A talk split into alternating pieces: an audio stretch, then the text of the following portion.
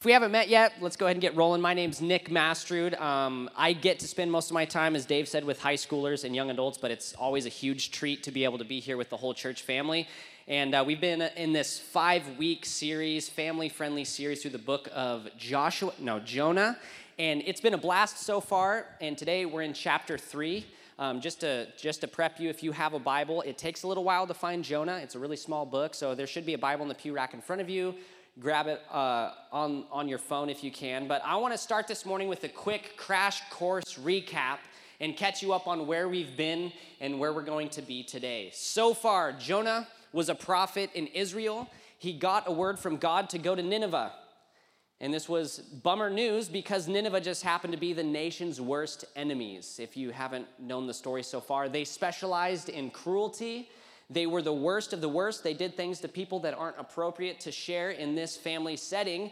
And he, Jonah, was asked to teach them about God and his compassion.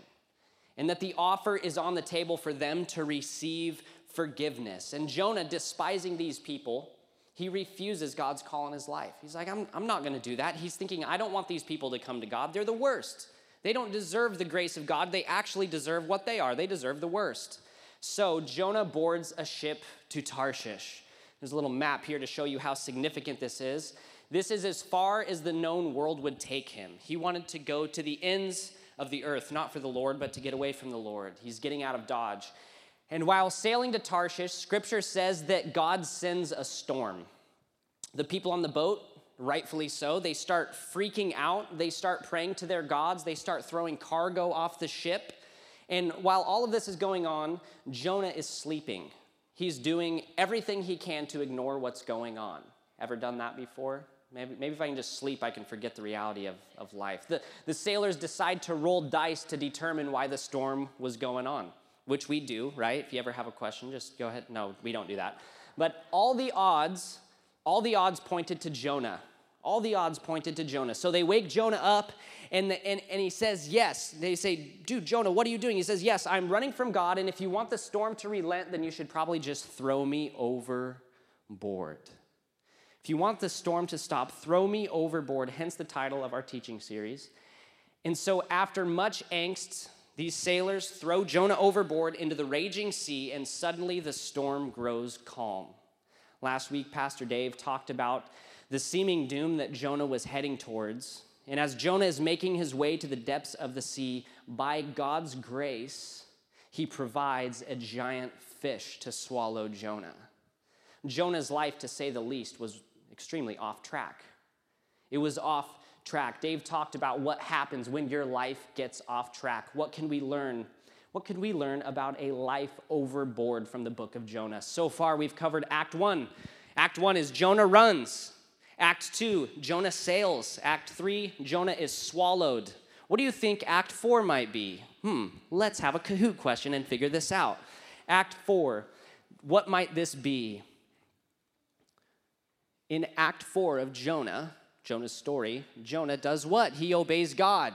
He finally makes it to Tarshish. He parties with the Ninevites, or he becomes a fisherman, which would be very fitting. Get your questions in.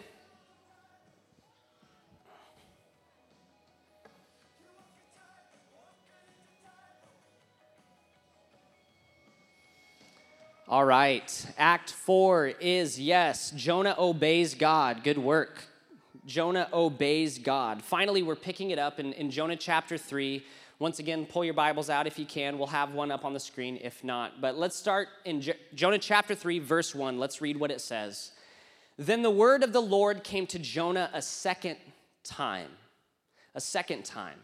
Go to the great city of Nineveh and proclaim to it the message I give you. I wonder if that was a dreadful thing to hear after a flashback to what happened last time he refused this. Jonah obeyed, listen to that. Jonah obeyed the word of God, the word of the Lord, and he went to Nineveh. What you would kind of expect, or at least what I would expect next, is for the story to go something like this Jonah wouldn't obey, he messed up, so God went to plan B. Jonah's disobedience disqualified his calling. He's not going to be used by God. But we don't see that in this text. Right out of, right out of the gate in chapter 3, he obeyed. And there is power behind this that we can that we can pull from this. And I think it's this. Jonah's past doesn't disqualify him from being used by God. Isn't that isn't that awesome? Jonah's past doesn't disqualify him from being used by God. The events leading up to chapter 3, this is why it's significant because it's full of rebellion, it's full of disobedience and running and refusing to be used by God. And in the midst of Jonah's rebellion, we see that he is handed a second chance. Anybody ever needed a second chance in life? Anybody? Let's all just raise our hands. Maybe it'll wake us up a little bit too. We've all been in need of a second chance. When have you been in Jonah's shoes? When was the last time you found yourself maybe running from God? When was the last time you knew the godly thing to do and you refused to do it? You refused to follow through. As Dave asked, asked last week, when was your life off track? Where is your life off track. Let me, let me give you a stark and hopeful reminder that we find in Jonah's story today. Let's pull it into our reality. Your past doesn't disqualify you from being used by God. You guys understand that? Your past, whatever story you had been writing up to this point, it doesn't have to disqualify you from being used by God in powerful ways. I don't know where you have been. I don't know what your past consists of, but I do know this our God is bigger. You guys believe that? Our God is bigger than the past story that may have been written. Don't continue in a life off track because you believe that your past is irredeemable. It absolutely is, re- irre- it is redeemable because we have a big, big God. God didn't give up on Jonah. I am so relieved by that. He didn't give up on Jonah in response to his disobedience, and your past doesn't have to dictate your future. It doesn't have to. Your past disobedience does not have to equal future disobedience, right? Just like Jonah's here. The rear view mirror of your life doesn't have to steer where you go next in life, maybe contrary to popular opinion. Don't let your past have a foothold into your future. Don't let your past dictate where you go next. I don't know, once again, I don't know your past, um, but I know that your past doesn't have to dictate your future. You wanna know why I know that? Because I'm standing, I'm standing right here, right? I'm standing here. My past hasn't been extremely glamorous, it hasn't been very pretty, but God started rewriting my story, right? And I know almost every person can stand up here and, and, be a testament to that reality. I am a testament to the reality of God using broken, messed up people regardless of their past. And let remind, re, remind you that, that our God is a God of another chance. In what area of life do you need another chance? He's not just the God of another chance, like you get your second, but that's, that's it. No, He's the God of another and another and another. In what area of life are you coming before God this morning and thinking, God, thank you for handing me another chance? Through Jesus, it is on offer for you. Do you believe that? It's on offer for you. God is in the business of lavishing chances upon us. I'm so grateful for that reality. Maybe, maybe some of you feel crippled because of a lost chance. Maybe you're like, man, I blew it. I blew it. Let me just say, don't be crippled by a lost chance. Be motivated by the reality that another chance is being handed to you and I. Another chance is on offer to you and I through the person of Jesus. The story of the Bible, it isn't, it isn't about a God who searches for people with a perfect track record, right? He's not like, okay, yes, you, right? You know how we how we don't how we know that? Well, first off, Jonah, was his track record that great? No. The story of the Bible is about a God who is out to rescue people who don't have a perfect track record, right? We wouldn't need rescuing otherwise. So be relieved today that you and I are perfect candidates to be used powerfully by God, not because of anything that we do, but because of what God is in the business of. And again, I don't know your story, but I have gotten a glimpse of God. I don't know your story, but I know that our God is big don't allow the things in the past to rob you of the purposes that God has in your future. And you might think, Nick, that is, sounds really, really cool, but you don't know my story. You do not know my story. You don't know where I've been. And I would say, you know what, you're right. For a lot of you, I don't know your story. But what I'd invite you to is get to know how big our God is. Get to know how big our God is. I dare you to. I know that He is in the business not of just redeeming broken things, He's in the business of making dead things come back to life. If you're thinking my past has been broken, my past feels dead, let me just say God is in the business of redeeming and bringing things back to life, much like Jonah found himself in, much like those situations. The differences we see from the beginning of Jonah and then here in this story is it says Jonah obeyed. I love that little, I love those two words. Jonah obeyed. You have no idea what God could set in motion through one single act of obedience. One single act of obedience, we're gonna see what kind of effect it has. When you say yes to God, it reverberates.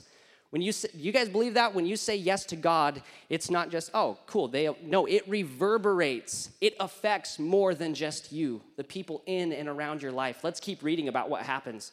Jonah chapter three, um, kind of the latter part of, of verse 3. Now, Nineveh was a very large city. It took three days to go through it. We have another quick Kahoot question here as we move forward. What does Nineveh mean? What does Nineveh mean?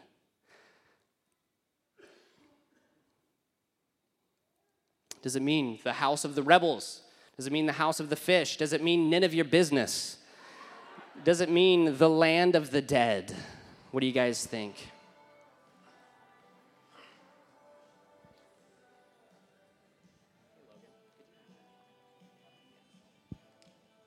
Awesome. Wow. Oh, wow. This was a good question here. So the answer is the house of the fish. Man, that was, yes. No, this was great. So Nineveh comes from the word, I don't, I'm not going to butcher this word, but it comes from this top word here, and it's the image of a fish within a house. This is all news to me. I'm, I'm, i was actually nerding out hard on this stuff, but it comes from that. Some scholars come to define Nineveh because of that. That, that, that word means the house of the fish. This is getting kind of interesting, right? We've been talking about fish a whole lot. I thought McGrath's was the original fish house. Apparently, Nineveh was. Um, and then these, that was such a dad joke. But next, they most of them worshipped Dagon, which is the fish god. We have an image of that. Isn't this crazy? I was explaining this to some of the people on staff, to, to Josh and Logan here, and, and I was like, dude, get this. Nineveh means the house of the fish, and they worshiped the fish god. And they go, oh, and like dots are connecting. And I'm like, what, what, what is going on in your brain right now? And they're like, Veggie Tales makes so much sense now. and I never grew up watching Veggie Tales. I don't even, I know nothing about it. And they're like, check this out. They showed me this clip. You got to check this out.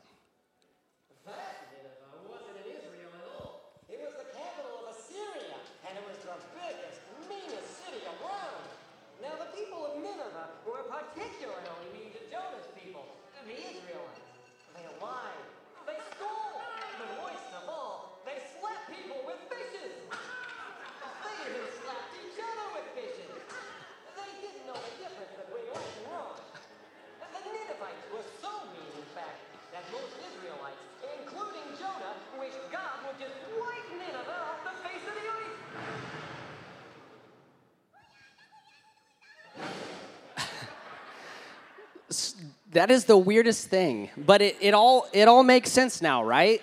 Nineveh, the house of the fish, Dagon, the fish god.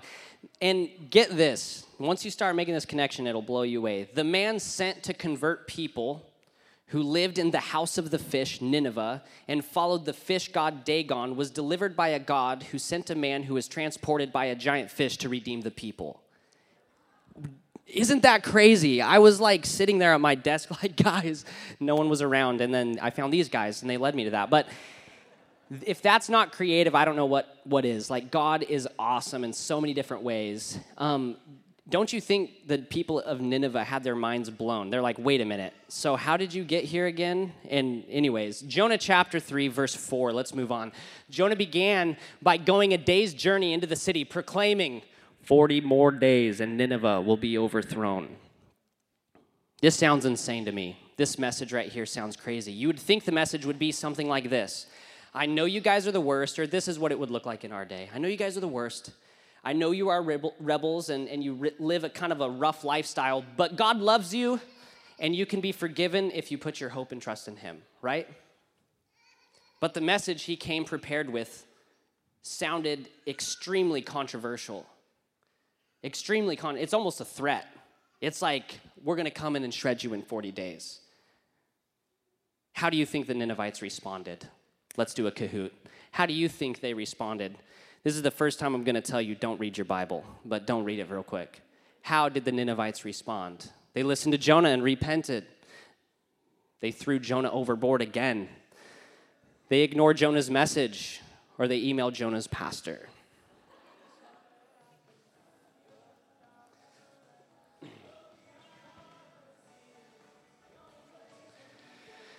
Yes, it's listen to Jonah and repent. Wow, 16 of them ignore Jonah's message. Okay, so verse 5 the Ninevites believed God. The Ninevites believed God. A fast was proclaimed, and all of them, from the greatest to least, put on sackcloth. This may be the most amazing verse in all of Jonah. The Ninevites believed. The Ninevites, the worst of the worst, the rebels the crooks, the people who do the unspeakable, the people who would never straighten their lives up, the people who had no hope. Can you believe that such a response could come from such few words? When I read that, I'm like, are you kidding me right now? What if we had a faith that believed eight words could change not only a single life, but an entire nation? What if we believe that? That eight words could change not only a life, but an entire nation. With these eight words, Jonah actually led the greatest revival recorded in Scripture. Can you believe that? The greatest revival recorded in Scripture is right here, done by a sermon of eight words. Side note, I was traveling for um, middle school camp the other day, and we're having kind of a game game going on, and I'm, I'm talking in there, and I'm like, all right, guys, Devin is going to preach the fastest sermon, um, the best sermon in 30 seconds. Ready, go. And all he says is, amen. And everybody just applauds. They're like, yes, that was awesome. And then it kind of dies down, and I hear a little voice from the back Nick, that's a better message than I've ever heard you preach. And I'm like, oh, I think there's power in shorter sermons, and I'll try to work on that. But, but the point that I want to make is this what I'm reminded of is this reality here don't underestimate the power of God's words. Never underestimate the power of God's words. The words and the message of God to his people has the ability to turn not just individual lives, but it has the power to turn entire nations. And not just people and nations, but the most corrupt people and nations. I don't know about you, but I want a, a faith that believes that wholeheartedly. I want a faith that wakes up and thinks the power of God's word can change lives and nations and schools and workplaces the message of God has the power to change the most wicked of hearts. The message of God has the power to save the person, and this is going to be tough the person that you despise, the person that you cannot stand, the person you hate. And when we get when we start getting familiar with this, we start understanding why Jonah fled from his calling in the first place. So we think not them. No, not them. He didn't want these people to be recipients of such a good God. Who is that person? Who's the person that you're like, yeah, this is going to be a bummer question, but who is the person in your life that you can't stand? Who is your Nineveh? Who is the pe- and th- this is hard, I know, and it's kind of cringy. That's a cringy question. It makes us feel uncomfortable or squirm a little bit. But who is the person you despise? Who is the person when you think of them coming to Christ, you think there is no way. They would never they are they they would never be softened enough to come to Christ. They are so far gone, they are too broken and messed up, and further than that, they don't deserve the Father's love. Let's be reminded here, especially as we move forward in this story, that the love of God is pretty scandalous. The love of God is shocking. The love of God is, is out of this world. It's pretty foreign to the way that our world operates. This is a stark reminder that the words of God and His words alone have the power to change any and every life. Do we believe that? Do we believe that? What if we lived like we believed that were true? What if we believed that the short, the small, the, the words of God had the power to change any and every life? I think what it would do is it would make us more vocal about what God has said in Scripture. It would change, it, it would, it would cause us to be more familiar with His words, right? It'd cause us to be more familiar. If, if his words change lives and nations, um, it, it, doesn't it make sense that we grow in familiarity with his words, right? If we're going to be the messengers of his words that change lives and change nations, it makes sense that we'd be familiar with it. I want to know his words inside and out so that I can take them to people wherever I go. Let's be those people. I heard the most simple truth the other day that I couldn't get out of my mind as I was studying this, and it's this reality here God speaks through what he has spoken. So simple. But God speaks through what he has spoken. In other words, if you want to hear God speak, you don't have to wait for an audible voice. You can find his words in Scripture. We have the gifts and the ability to remind people of who God is and what he says when we speak the truths of Scripture. Let's be familiar with Scripture.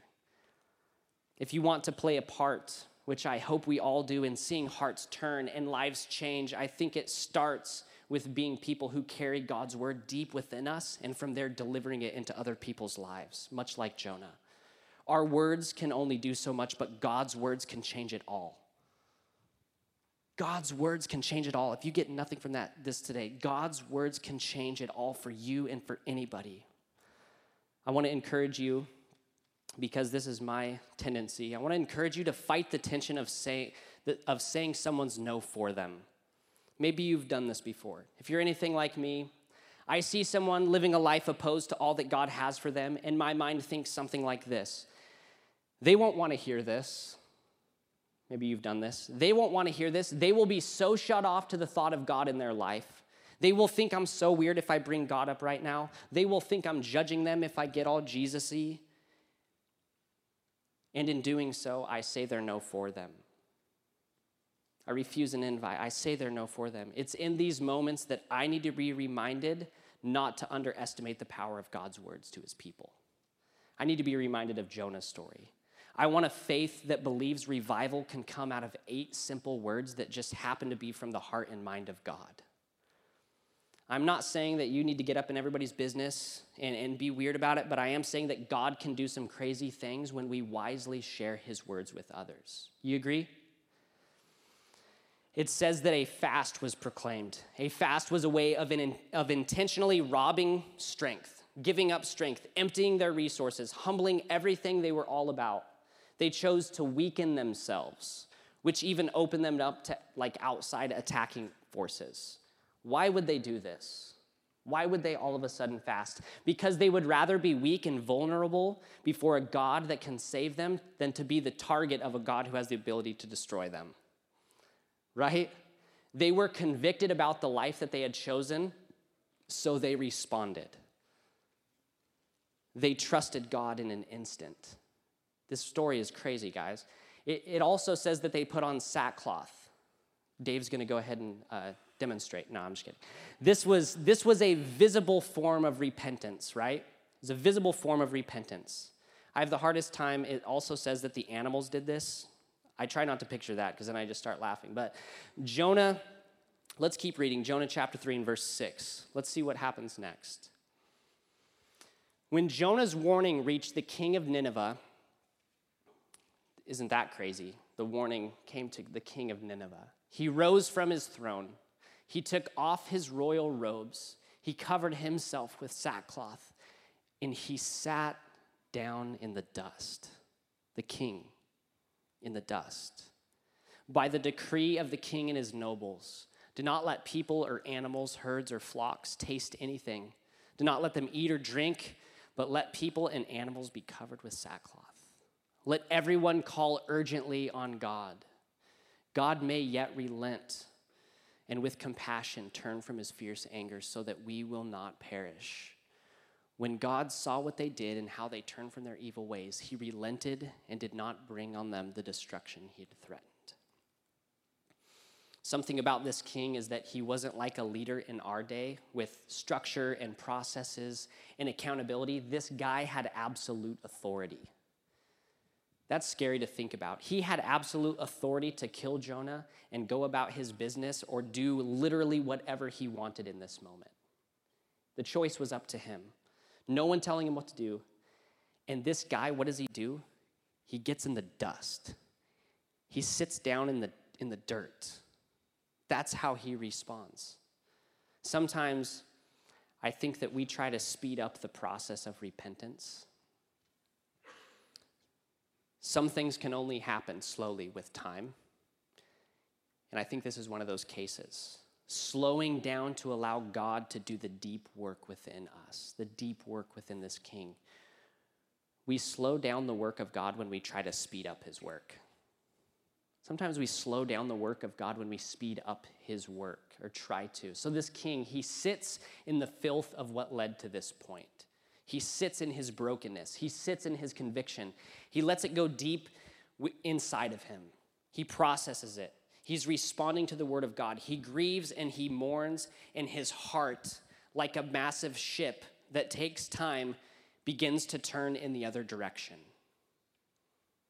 Where do you see yourself in this story? I think worldly sorrow says, God, I'm sorry I got caught. I'm sorry I got found out and now I have these consequences. I think godly sorrow says there is something deeply broken in me that needs to be reformed. And I need to sit in this dust long enough for you, O oh God, to reshape and retrain and redirect my heart. And I'm not talking about nurturing shame or like arboring guilt and sitting in that. I'm talking about sitting long enough for God's reality to move from the head to the heart, to move from concept to reality. It says, when God saw what they had did and how they turned from their evil ways, he relented and he did not bring them the destruction that he had planned. Let's be reminded that the dominant and preeminent character of God is that of compassion. Let this be refreshing for your soul today. This is one of the sweetest and most beautiful realities of living with and for God that He is full of mercy, He's full of love, He's full of compassion. The image is of a father with arms open wide, ready for you to come and run so that He can embrace you. There is no greater form of compassion than what we find on the cross. The cross of Christ, the greatest form of compassion. The compassion of God was on full display as the blood-stained cross for the sins of the world stood that day.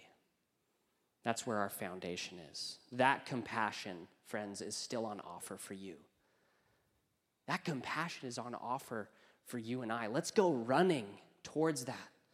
When we sit in the realities of our brokenness, but simultaneous, simultaneously in the compassion of God, we are changed from the inside out. And that is what the king is doing at this time. That is what this nation of, of Nineveh is doing at that time. My guess would be um, that you have walked in here today with an area of life that you need a little extra compassion in. Maybe there's some, some grieving or some mourning of some losses that have taken place, and maybe there's a place where you need to sit in God's compassion. You need to soak that up. Maybe, like the Ninevites, you've been warned or you've been found out and you've been living opposed to God um, some area of your life, let me remind you that at the cross of Christ, you get to breathe in compassion today. You get to breathe in compassion. You get a second chance. It's graciously offered to you in the person of Jesus. Grab that. Take no time. Grab that second chance. We have a way of taking in this reality every single week, and it's called communion before you start shifting gears, let me explain. It's a time of fixing our eyes on the great love with which He loved us. It's a, it's a form of compassion, fixing our eyes on that compassion. It's a time of sitting in the compassion of God. And if you don't know Jesus, I want to share with you really quickly. If you don't know Jesus, you're here. Let me just say this He loves you. He loves you a whole lot. He has compassion on you. The offer is on the table for you. Jesus loves you literally to the point of death. That's how much. As far as the east is to the west. I don't know your past, but nothing is too big for God to redeem. Nothing. Nothing is too big for God to redeem. You are a target for his compassion. What we see in Jonah is that God will go to the depths of the sea for you. What we see in Jesus is that he'll go to the depths of the grave for you. He will go, he will do whatever it takes for you. God can reach any soul, he can cleanse any heart, he can repurpose any life. Friends, this love is too great to refuse.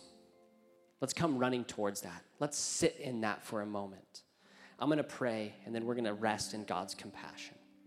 God, thank you for your word. Thank you that, that this fun and interactive kind of story just has such profound truths for us. God, we're thankful that you hand us a second chance in Jesus' name.